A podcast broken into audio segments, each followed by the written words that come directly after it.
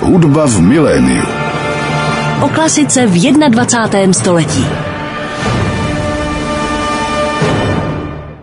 Hezký dobrý den, milí posluchači, ladíte frekvenci 98,7, posloucháte Rádio Klasik Praha, no a já mám velikou radost z toho, že dnes po nějakém čase je opět mým hostem profesor Jiří Štilec, pedagog Pražské HAMu, také šéf vydavatelství a agentury Arkodiva a hudební vědec. Pane profesore, moc vás vítám. Dobrý den a děkuji za pozvání. Pane profesore, tak samozřejmě vaše jméno je spojené s festivalem v Jihlavě, ale my se dnes v rámci povídání dostaneme do Plzně, ač jste vlastně Pražák. Říkám to správně. Já jsem se narodil na Žižkově, což je východní část Prahy a má svá specifika a jsem na to docela hrdý a na Žižkov rád vzpomínám, vzpomínám na své dětství, které jsem tam prožil a jak se říkalo mezi Pražáky, tak vlastně Ázie začíná za Karlínskou branou, takže my už jsme byli v té východní části Prahy, no ale narodil jsem se tady samozřejmě. V rámci toho putování začněme možná nejdřív právě v hlavě, která vlastně pro vás se stala srdeční záležitostí, říkám to správně. Ano, Jihlava se pro mě stala srdeční záležitostí, stejně jako malá obec Kaliště u Humpolce. A všechno to začalo během mých studií už v 70. letech na katedře muzikologie, kde pan profesor Vladimír Somr, kterého bych tu rád zmínil, nás uváděl do hudby Gustava Málera a Dmitrie Šostakoviče. A on se vždycky zmiňoval o tom, že vlastně Gustav Máler se narodil tady na území tehdejšího Československa, dnešní České republiky a nádherně zasvěceně o něm hovořil, rozebíral s námi to slavné Adagio a byl to prostě veliký Málerián a miloval hudbu Šostakoviče, to znamená toho okruhu, který na Gustava Málera navazoval. No a já jsem jednou jel do Brna v 90. letech na koncert státní filharmonie a tam byla akce, která se snažila pomoci obnově rodného domu Ludwiga van Beethovena v Bonu. Což je krásný, úctyhodný počin, ale mě tehdy napadlo po cestě na zpátek, že bych se mohl stavit v těch kalištích, kde jsem nikdy předtím nebyl, a tak někdy kolem roku 94-95 jsem se opravdu stavil v obci Kaliště a tam ten rodný dům byl označen, jakože to je rodný dům Gustava Málera, nicméně byla tam taková pochmurná nemůžu říct ani restaurace, nejlíp se k tomu hodí slovo hospoda. My jsme tomu říkali s dovolením taková ta čtyřka typická se vším všudy, tak jsem si říkal, no tak když se pomáhá rodnému domu Ludwiga van Beethovena, proč bychom neměli pomoci rodnému domu Gustava Málera? A obrátil jsem se na své tehdejší kolegy ze Suprafonu, na pana Drvotu, na paní Černou, na Václava Hudečka, na paní Beňačkovou, na celou řadu významných osobností ze zahraničí, Tomase Hemsna, Maxima Šostakoviče a začali jsme to obnovovat a i když to vypadalo neuvěřitelně, tak nakonec kolem roku 2000 po neuvěřitelných peripetiích, kdy nám někteří sponzoři odpadli, jsme skutečně tu obnovu kolem roku 2000 dokončili a zahájili jsme slavnostním koncertem Tomase Hempsna, který tam v tom sále vystoupil. Mě teď napadly dva příběhy, které jsem zažil v rámci svých rozhovorů se dvěma velmi významnými umělci, nebudu je jmenovat záměrně. Jeden je špičkovým hráčem na dechový nástroj a byl překvapen, že Mahler se nenarodil v Rakousku. Na druhou stranu jiný slavný dirigent mě opravil, když jsem Mahlera zařadil jako mezinárodního, respektive zahraničního skladatele. Tak mě by zajímalo, jak vy sám berete Mahlera. Já když se mi na to, to je častá otázka, jsou hmm. dvě časté otázky, jak se Máler cítil nebo odkud, kam ho zařadit, druhá otázka, jestli uměl česky. Na obě se pokusím odpovědět. Tak já vždycky říkám, Máler byl občanem neexistujícího státu.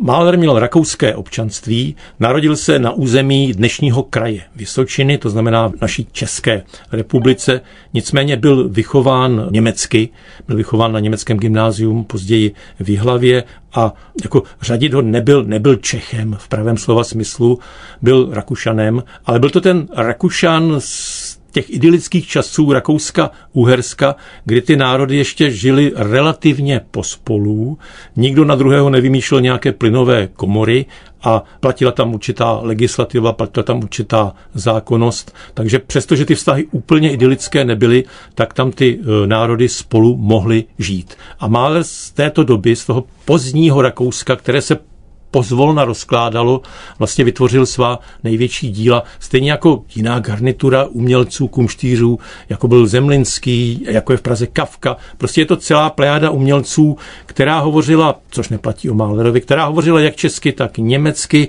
a byli to rakouští občané, narodili se ovšem v rámci tehdejšího Rakouska-Uherska na území dnešní České republiky. Takže tak je to komplikované. Mahler sám se k tomu vyjádřil, že se cítí jako vyděděnec, jako Čech mezi Rakušany, jako Rakušan mezi Němci a jako Žid mezi všemi. Ovšem, jestli to skutečně řekl, je otázkou, protože to známe z paměti Almy Mahler, která o tom píše úplně přesný doklad o tom, že by to Mahler v korespondenci napsal, nemáme. Další otázka, jestli Mahler uměl česky.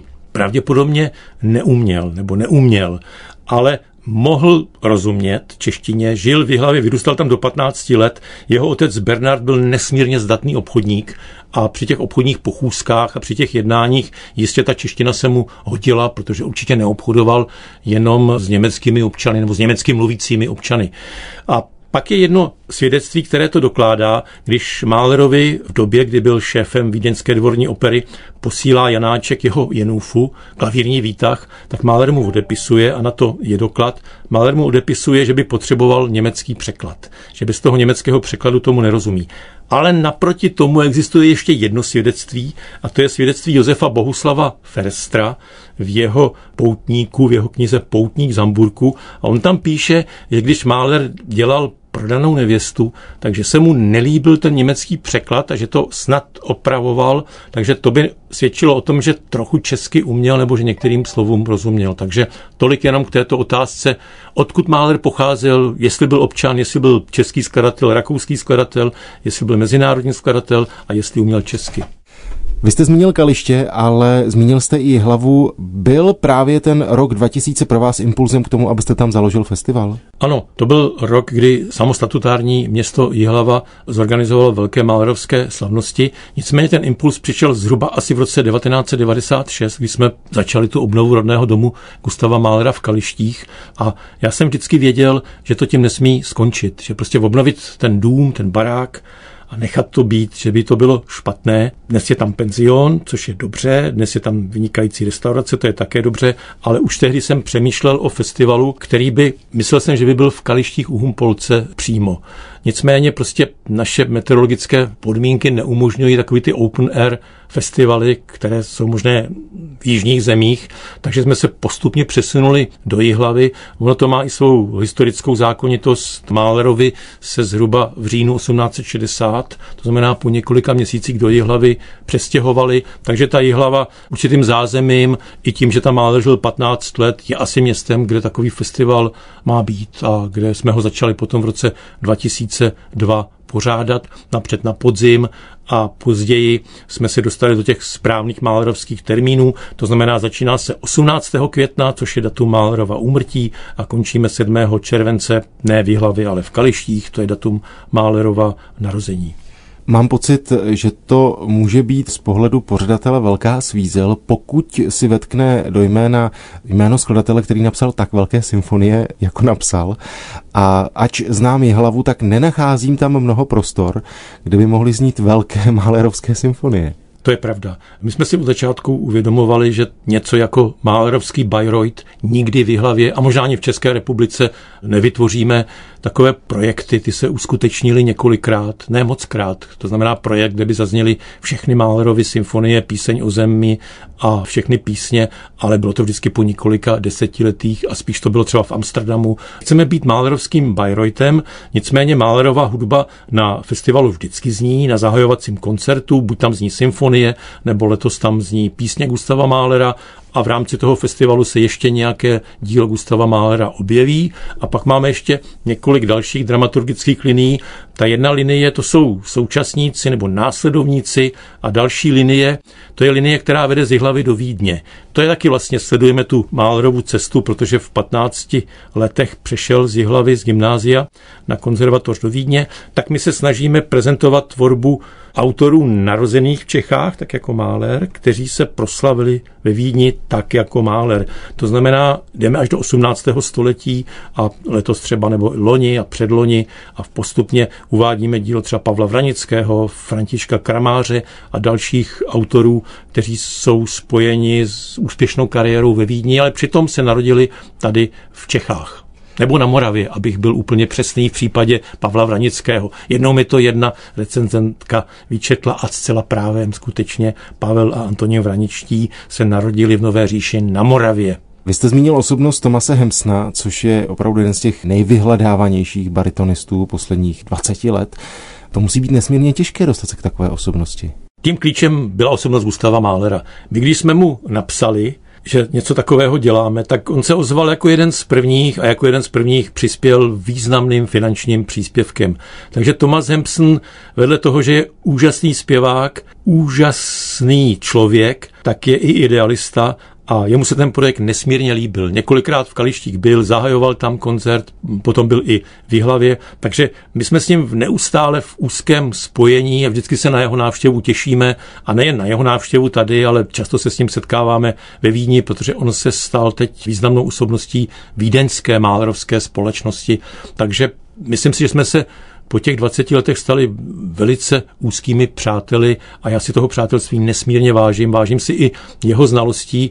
On je nejen vynikající pěvec v tom smyslu, že dovede zaspívat, ale on je i něco jako vynikající muzikolog, takže on o těch písních hodně ví, hodně o tom bádal a je i autorem některých revizí, takže s ním ten rozhovor je vždycky nesmírně zajímavý a nesmírně přínosný. Je to úžasný člověk. Vy jste přinesl nahrávku s jeho hlasem, tak nechám na vás, abyste řekl posluchačům, co si poslechneme. Je to krásná píseň ze sbírky Des Knaben Wunderhorn, chlapcův kouzelný roh, kde Mahler jakoby tematizuje, navazuje na tu oblibu lidových písní, lidových textů, to, co ho provázelo celý život a je to krásná píseň Vody Šenen Trompeten Blázen. Ve vysílání Rádia Klasik Praha teď zněla hudba Gustava Málera. Slyšeli jsme jednu z písní cyklu Chlapcův kouzelný roh. Zpíval baritonista Thomas Hampson a s ním hrál americký orchestr San Francisco Symphony a ten dirigoval jeho dlouholetý šéf Michael Tilson Thomas. No a mým dnešním hostem je pořadatel festivalu Máler Jihlava, profesor Jiří Štilec. Pane profesore, když se ještě zastavíme u festivalu, tak podle čeho vlastně vybíráte ta místa, kde v Jihlavě nebo možná i v okolí Jihlavy pořádáte koncerty? Je to složité ta místa tam najít? Je to složité, protože tam jakoby moderní akusticky dokonalý sál neexistuje, je tam kulturní odborový dům, který je relativně akusticky dobrý, jihlaváci ho nemají příliš v lásce, je to typ takový modernější architektury z přelomu 50. 60. let a potřeboval by dovybavit hlavně to zázemí, ale není úplně tak špatný. Nicméně naším hlavním sídlem je kostel povýšení svatého kříže, což je nádherný gotický kostel, který je ve správě husické církve, takže tam máme velice volnou ruku, co se týče repertoáru a tam děláme většinu těch velkých koncertů. Vedle toho je v hlavě i krásný sál gotický na radnici, který připomíná zase jinou tradici hlavskou, to je Meisterzang, který se tam rozvíjel, zejména potom v renesanci a dál potom z těch prostorů už toho tolik není, takže to jsou místa, kde koncertujeme, mohli bychom koncertovat taky v základní umělecké škole a koncertujeme samozřejmě v Kalištích u Humpolce, kde je takový krásný komorní sál, který jsme tam vytvořili při té úpravě, při té přestavbě. Já vždy, když mluvím s šéfy regionálních festivalů, ať už je to třeba Igor Františák, Jiří Ludvík, Martin Prokeš, tak vždy se jich ptám, protože natáčíme teď v Praze, tak vždy se jich ptám, čím byste nalákal Pražana, aby usedl do vozu a vydal se po D1 na Malerovský festival? Já bych ho nalákal jedině autenticitou toho místa. To místo je skutečně autentické a musím říct, že když tam přijíždějí zejména americké mládežnické orchestry, tak si hlavy nesmírně váží. Oni skutečně třeba koncertují Paříž, Berlín, Praha, Jihlava, Budapešť, Vídeň. Takže a všichni jsou nesmírně dojatí tím, že jsou na místě, kde Mahler skutečně 15 let žil, jdou se podívat do krásného domu Gustava Mahlera, jdou se podívat ke gymnáziu, jdou se podívat do parku Gustava Mahlera, kde byla synagoga a je to ta autenticita toho prostoru, ten genius locí. A samozřejmě, že se snažíme, my nemůžeme být festival hvězd světových, protože bychom to nezaplatili a ani by to asi nemělo smyslu. My se snažíme v té drama dramaturgii vyhledávat málo známá nebo neznámá nebo zatím neprovedená díla, tak je to vždycky vlastně. Na každém festivalu zazní nějaká obnovená premiéra. Loni to byla premiéra Pavla Vranického, letos to bude premiéra Leopolda Hoffmana, mše svatého Aloize, což je taková záležitost, která se týká jakoby poděkování za ty uplynulé dva roky za pandemii, protože svatý Alois byl bojovníkem proti moru, je patronem mládeže a je to vynikající dílo, kde bude zpívat Český chlapecký sbor Bonnie Pueri, hrát v Ranický kapele a zase bude tam autenticita. My to dílo zahrajeme v Nové říši, kde se narodili bratři Vraničtí, tam v kostele Petra a Pavla v místním premonstrátském klášteru, takže snažíme se je nalákat i tímto způsobem, to znamená méně známá nebo neznámá díla a to si myslím, že pro náš festival je to nejdůležitější, protože kdybychom tam chtěli zvát Vídeňskou filharmonii, koncert Chebou nebo New Yorkskou filharmonii, já si myslím, že oni by přijeli, ale my bychom je nezaplatili. Takže v tom je ten problém. Oni by určitě, jim by se to líbilo. Vím, že když přijíždí komorní rakouské orchestry, tak jsou nadšení všichni, ale samozřejmě prostě ten festival nemá rozpočet, jako mají jiné velké festivaly. Uvidíme, jak to bude v budoucnu, třeba naši následovníci na tom budou lépe, ale já si ani nemyslím, že by mělo smysl dělat festival, kde by se hrály jenom Mahlerovy symfonie, že bychom nenašli především publikum. Jo. Vybudovat z hlavy Salzburg, to může trvat třeba 50 let. Salzburg tady existuje od roku 1920, je tady víc než 100 let, takže nějakou tradici si vybudoval. Je tam osobnost Mozarta, která je zase z hlediska festivalu nesmírně výhodná, protože ten rejstřík žánrový a druhový u Mozarta je nesmírně široký. Od drobných skladbiček pro klavír až po velký opery. To u Málera prostě není. Tam je to dílo trochu jednostrunný, zaměřený na ty obrovitý symfonie, které jsou díky té instrumentaci zároveň samozřejmě i dost drahé. Zmínili jsme je hlavu, ale když jsem vás představoval v začátku, tak jsem záměrně řekl i západočeské jméno Plzeň. Tak co vás teď možná skoro denně přivádí do Plzně? Ano, já jsem momentálně denně v Plzni, přivádí mě tam kompozice mojí manželky Silvie Bodorové, už třetí rok píše a dopsala operu, která se jmenuje Quo Vadis. Byla inspirována antickými autory Tacitem, Svétoniem a Petroniem a samozřejmě tím známým románem, který byl několikrát sfilmován. Je to dílo, které podává obraz 60. let našeho letopočtu krutovlády císaře Nerona, pro následování křesťanů, ale není to jenom pouhý popis toho, co se dělo, ono je to nesmírně aktuální dílo. Ono je to manipulaci, ono je to o hrdinství, je to prostě dílo, které myslím si, že bude nesmírně aktuálně, zejména dnes, nesmírně aktuálně promlouvat k naší současnosti. Takže já se strašně těším, až bude mít premiéru 11. června v Plzni a už teď rád se chodím dívat na zkoušky. To libreto napsala autorka sama s Martinem Otavou, který je ředitelem a režisérem toho představení a myslím si, že to bude i velmi překvapivé, protože se tam kombinují některé zcela moderní prostředky, jako je televize, jako je rozhlas, jako jsou mass media s tím světem té antiky, ale ono to, myslím, k sobě půjde docela dobře, protože lidé a svět se moc nemění a i když se říká, že historie je učitelkou života, tak nejsme schopni se z ní nikdy poučit. Vy jste člověkem, který dlouhá léta sleduje to hudební dění, když se zastavíme u světa opery. Tak co jsou podle vás témata, která lákají právě skladatele? Mě teď napadlo Srnkovo dílo, které psal pro bavorskou operu, kde mimo jiné zpíval Thomas Hemsen. Byl to Jižní pol, teď je to antika. Tak co bylo tím hlavním myšlenkovým proudem nebo možná tím impulzem k tomu věnovat se tomuto tématu?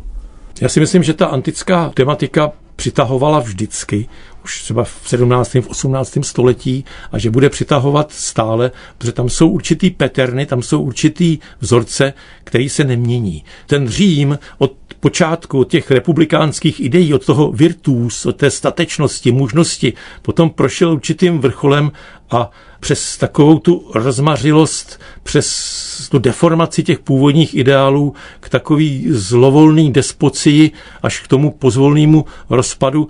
A to je pro každou civilizaci docela užitečné vidět, že každá ta civilizace má nějaký ideály, z kterých se rodí, má nějaký vrchol a bohužel po ní následuje určitý pokles nebo určitý pád, určitý kolaps, jak říká historik Barta, ale Nemusíme se bát, jak tvrdil svatý Augustín, nebojte se, to jen na troskách starého vzniká nové. Takže proto ta antika láká. A já myslím, někdy je lepší vyhnout se takové té přímé aktualizaci a ukázat ten antický svět a já si myslím, že posluchači si v tomto aktualizaci přesně najdou. Uvidí tam lidi, kteří chodí kolem nás, i když je to rok 64, i když je tam požár Říma, i když je tam ta manipulace, i když je tam to nalezení toho vyníka, potrestání těch nevinných, to se vlastně opakuje neustále ve světových dějinách a bohužel jsme toho svědky i dnes a je to smutné, ale je to tak. Takže, a jinak si myslím, že i k soudobé opeře patří melos, patří melodie. Já mám, nebo to je moje přesvědčení, nechci nikoho přesvědčovat, ale prostě nevěřím na ty opery, které úplně, úplně rezignují na melodii jako na výrazový prostředek. Myslím si, že kus melodie prostě k opeře patří, byť je to samozřejmě riskantní, aby tady jsou veliký předchůdci, jako byl Verdi, Rossini a tak dále. Nicméně myslím, že i soudobý skladatel by se měl pokusit nějakou tu melodickou linku v té opeře vytvořit, protože ten hlas prostě si vyžaduje nějakou melodickou linku. Já mám pocit, že celá řada našich posluchačů zná to téma především díky tomu velkému filmovému zpracování. A tak mě napadá otázka, jak to obrovské téma Kvovádis zpracovat pro plzeňskou operu. Tak samozřejmě to byla nejobtížnější část, myslím si, nechci podceňovat i ty ostatní, všechny jsou stejně důležité. Nicméně vytvořit to libreto, tak to libreto vycházelo z některých motivů toho slavného románu, toho slavného filmu. Je tam ta dvojice Marka Vinicia a Ligie.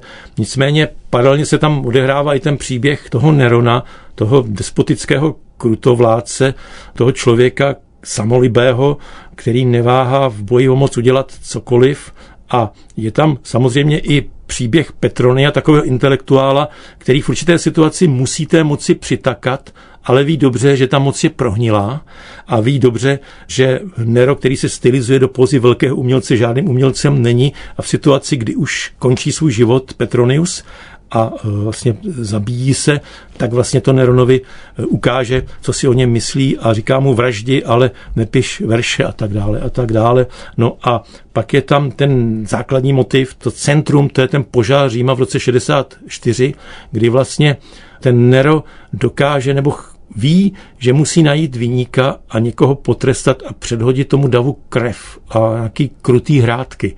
Takže to jsou motivy, ale z toho románu jsou vybrány jenom určitý pasáže, jenom určitý pasáže a opírá se to o autentické citace historiků antických, toho Svétonia a toho Tacita. To je hrozně důležité v tom díle vlastně. Takže je to z části z toho románu, ale z části podle historických událostí, tak jak je ti dva historici, ten Svetonius a Tacitus, popsali a část díla Petronia je tam také, když se vlastně Nero pokouší uklidnit ten dav, jako Orfeus, že bude zpívat a ten dav, který mu všechno schořelo, ten se uklidní a ukáže se, že to je milný a ten dav ho vypíská samozřejmě. Takže je to taková freska, jsou tam takový obrazy, ale myslím si, že dohromady to bude moderní a působivý. Mluvíme o hudbě skladatelky Silvie Bodorové. Pojďme si teď pustit její hudbu. Co jste vybral? Já jsem vybral část, která trošku souvisí s tou operou.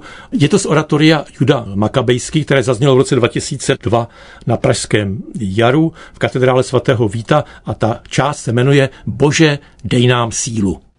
Posloucháte Klasik Praha, teď běží pořád hudba v miléniu a my jsme poslouchali část z oratoria Silvie Bodorové, z oratoria Juda Makabejský. Přednášeli Otakar Brousek a Jan Šťastný, s nimi se v nahrávce představil také Pražský filharmonický sbor, Symfonický orchestr Českého rozhlasu a vše dirigoval Vladimír Válek. Mým dnešním hostem je muzikolog a šéf vydavatelství a agentury Arkodiva, profesor Jiří Štilec. Pane profesore, ještě když se zastavíme u toho současného operního světa, tak zmínili jsme, že jste pravidelným účastníkem těch zkoušek, jak se pěvcům a orchestru nastudovává nová opera, tak je to něco jiného než zmíněný Verdi a Mozart. Je to něco jiného než zmíněný Verdi a Mozart. Já musím říct, že ty dosavadní zkušenosti zatím jsou zpěvci a jsou to velmi dobré zkušenosti. Zatím ty orchestrální zkoušky teprve budou následovat. Tak to bývá, zatím jsou jenom aranžovací zkoušky, kdy se zkouší nástupy a tak dále. Ta celková konfigurace těch postav na jevišti. Zažil jsem zkoušky zborů, to bylo moc pěkné, i dětského sboru, protože ta úvodní scéna té opery, to je scéna z her Neronia, protože císař Nero si zorganizoval i své vlastní kvazi olympijské hry, které se všem samozřejmě museli jmenovat Neronia. A samozřejmě, že sotva, že přišel na ty hry, tak dostal titul absolutního vítěze, ale on pak nabízí, že teda je čestný a spravedlivý a že je férový a že nabízí také těm ostatním, že se mohou účastnit v tom spravedlivém zápase s ním těch her, ale samozřejmě, jakmile se tam objeví někdo lepší, tak ho srazí na zem, zakřičí dost, dost a odstraní ho. Takže takhle to je a tam ten sbor zpíval velmi dobře a ta scéna masová, kterou ta opera začíná, ta také vyzněla velice dobře, moderně a tak nějak trochu připomínala takový ten kult některých pop hvězd, které přicházejí, protože ty dívky tam křičely a ječely. Je to, myslím, velice vtipně udělaný moderním způsobem. Když jsme zmínili ty dva skladatele, jako je Mozart a Verdi a bavíme se o opeře, jste mužem, který se v tom hudebním managementu pohybuje dlouhá léta. Může skladatel současný obstát vedle těch jmen? Nebo jak je to těžké obstát? Je to strašně těžké. Jestli obstojí, to ukáže až soud času. Ten je jediný spravedlivý, to znamená, jestli obstojí, to poznáme za 100, za 150 let. Víme, že Mozartova nebo Donizettiho nebo Rossiniho nebo Čimarozovi opery se, některé se hrají i po dvoustech letech. Je to otázka. Nicméně myslím si, že zase pro diváka je to docela zajímavé a jako zajímavý kontrast potom slyšet soudobou operu, která je přece jenom tím výrazivem, těmi výrazovými prostředky trošku jiná, než je ten Mozart, než je ten Verdi. Tam potom dochází k tomu, že vlastně veškerá ta inovace se bohužel někdy přesouvá do oblasti režie, takže jsme svědky takových těch divokých režií, kdy se úplně celý ten příběh zdeformuje, udělá se z něj jiný příběh, ale k tomu se přesně hraje ta hudba, kterou ten Mozart, Verdi a tak dále napsal. Takže já si myslím, že je to těžké obstát, protože i když se podíváme do minulosti, tak například s chodou okolností i ten Chimaroza napsal možná 70 oper a dnes se možná hraje jedna z nich, takže on vždycky ten soud času byl neúprosný, ne vždycky byl spravedlivý. Když se potom na ty věci podíváte, tak zjistíte, že to vlastně jsou srovnatelné věci s tím, co se hraje, ale z nějakých důvodů to zapadlo, nemělo to štěstí, je to prostě i nevyspytatelný. Stejně tak třeba Ober, skladatel Ober taky napsal desítky oper, my skoro okolností to natáčíme předehry k ním a hraje se několik z nich a přitom ta hudba je kvalitní, moc hezká, možná by se mohla hrát, ale nehraje se prostě z nějakých důvodů. U toho Čemaroz je to třeba tím, že nejsou provozovací materiály, někde to má praktický důvody, někde to má důvody, že už některé věci jsou zavedené. Prostě je to hrozně složitý, ale abych to zakončil, je skutečně velice obtížný pro každého skladatele obstát v tom soudu času. Máme čas pustit si další hudební ukázku, máme před sebou další desku, tak co to bude teď? Já bych zahrál skladbu Babadak pro klarinet a pro smicové kvarteto. Bude hrát Irvin Veniš a hrát Epo kvartet. A to je zajímavé z jednoho důvodu, když jsme mluvili o opeře Quo Vadis, tak samozřejmě už v tom prvním století našeho letopočtu ti římští císaři se stále více obráceli na východ, obráceli se k orientálním despocím, k té nádheře, k tomu přepichu i k těm despocím, teda, abych to taky tak nazval. Takže Sylvie využila v té opeře i některých orientálních motivů, protože sám Nero byl jakoby příznivcem řecké kultury, východní kultury a snažil se ty prvky přenášet do Říma, do té západní části říše. Takže to je skladba Babadak, inspirovaná některými orientálními prvky, jak už jsem říkal, v podání Irvina Veniše a Epok kvartetu. Posloucháte Klasik Praha, teď to opět byla hudba Silvie Bodorové, slyšeli jsme skladbu Babadak, společně hráli klarnetista Irvin Veniš a s ním Epok kvartet. No a mým dnešním hostem je šéf vydavatelství Arkodiva, také muzikolog, profesor Jiří Štilec. Pane profesore, my teď máme takovou jedinečnou šanci dostat se z jiného pohledu k tomu skladatelskému světu, protože já vždy, když tu mám skladatele, tak si s nima povídám o tom, jak tvoří. A vlastně vaše manželka byla nedávno hostem Ivana Dlaska, tak Ivan s ní o tom mluvil, jak ty věci vznikají. Tak mě by právě zajímal pohled člověka, který s tím skladatelem je doma. A vlastně je u té tvorby, já si to představuju jako třeba spisovatel přijde ráno k tomu počítači, nasnídá se a teď začne psát. A tak můžeme si představit, že vaše manželka po snídani jde k pianu, nebo možná taky teprve už k počítači rovnou a začne psát a mě by zajímal ten váš pohled. Zdali člověku toho může dělat něco jiného, Nebo máte dům tak rozdělený, že vůbec nevíte, že tvoří? Tak Sylvie, když začíná tvořit, tak odjíždí do Zbyroha, kde má ateliér, kde máme chalupu a je tam vlastně sama. Ona tvrdí, že na ty počáteční fáze nebo na tu fázi toho tvoření skutečného potřebuje naprostou samotu, že by znervozňovalo i to, že to slyším. Protože někdy si sedá ke klavíru a prostě si tam něco preluduje, hraje a nechce, aby to někdo slyšel, dokonce si zavírá okna i v tom zbyroze. Takže tam ona napíše jakoby základ toho díla, to si myslím, že jí dobře eh, naučil pan profesor Kohoutek. To znamená mít celý to dílo jakoby jakoby vědět, kde začíná, kde má prostředek a kde končí. To je asi důležité mít celkovou koncepci toho díla a naplňovat ji. A když to má hotovo, tak samozřejmě potom je schopna doma, tady v Hostivicí, kde bydlíme, na tom pracovat. Máme to oddělený, dělá nahoře, já jsem dole, nebo jsem v práci, nebo jsem někde jinde, ale to už dokončuje, to už jsou takové dokončovací práce, kterým ona říká, že jsou mechanické, ale na tu skutečnou tvorbu je ráda sama. Často se trápí, když to jakoby, když si myslí, že to není ono, často přepracovává. Musím říct, že je velice pracovitá, to teda obdivuju asi nejvíc, je strašně pracovitá, dokáže jako se zabývat určitým místem nesmírně dlouho, dokud nemá pocit, že to je úplně v pořádku. Takže takhle to probíhá a doma se pak chová často úplně normálně, jako každá jiná manželka je hrozně hodná a snaží se vytvořit nebo pomoci k tomu, abychom měli dobrý rodinný zázemí. A jste tím prvním posluchačem, přehrává vám ty věci? Jo, často jsem tím prvním posluchačem a Silvie si vždycky váží toho, že mám tu odvahu. Když se mi něco nelíbí, tak to prostě řeknu. Ona, ona často z toho třeba se naštve, ale pak mi za to poděkuje a často mi dá za pravdu, někdy a po, taky ne. A poznáte pak v tom výsledném kusu, že tohle je to místo, které jste jí poradil? Jo, často to poznám. Já, já potom to samozřejmě slyším několikrát, když se to instrumentuje a tak dále, nebo když se to dodělává, takže znám to vlastně už z toho, nebo znám to z počítačové nahrávky, protože často jsem tím prvním posluchačem. Já jsem tedy moc rád, že dnes byl mým hostem profesor Jiří Štílec a že jsme si povídali o festivalu Máler Jihlava a zároveň o plánované premiéře opery Silvie Bodorové Kvovádis, která se v divadle JK Tyla uskuteční 11. června a já jen připomenu, že režisérem a spoluautorem libreta je Martin Otava a celá opera vzniká v hudebním nastudování šéfa plzeňské opery Jiřího Petrlíka. Tak pane profesor, ať se vše vydaří a díky moc, že jste přišel. Moc děkuji za pozvání, děkuji moc. Hudba v miléniu.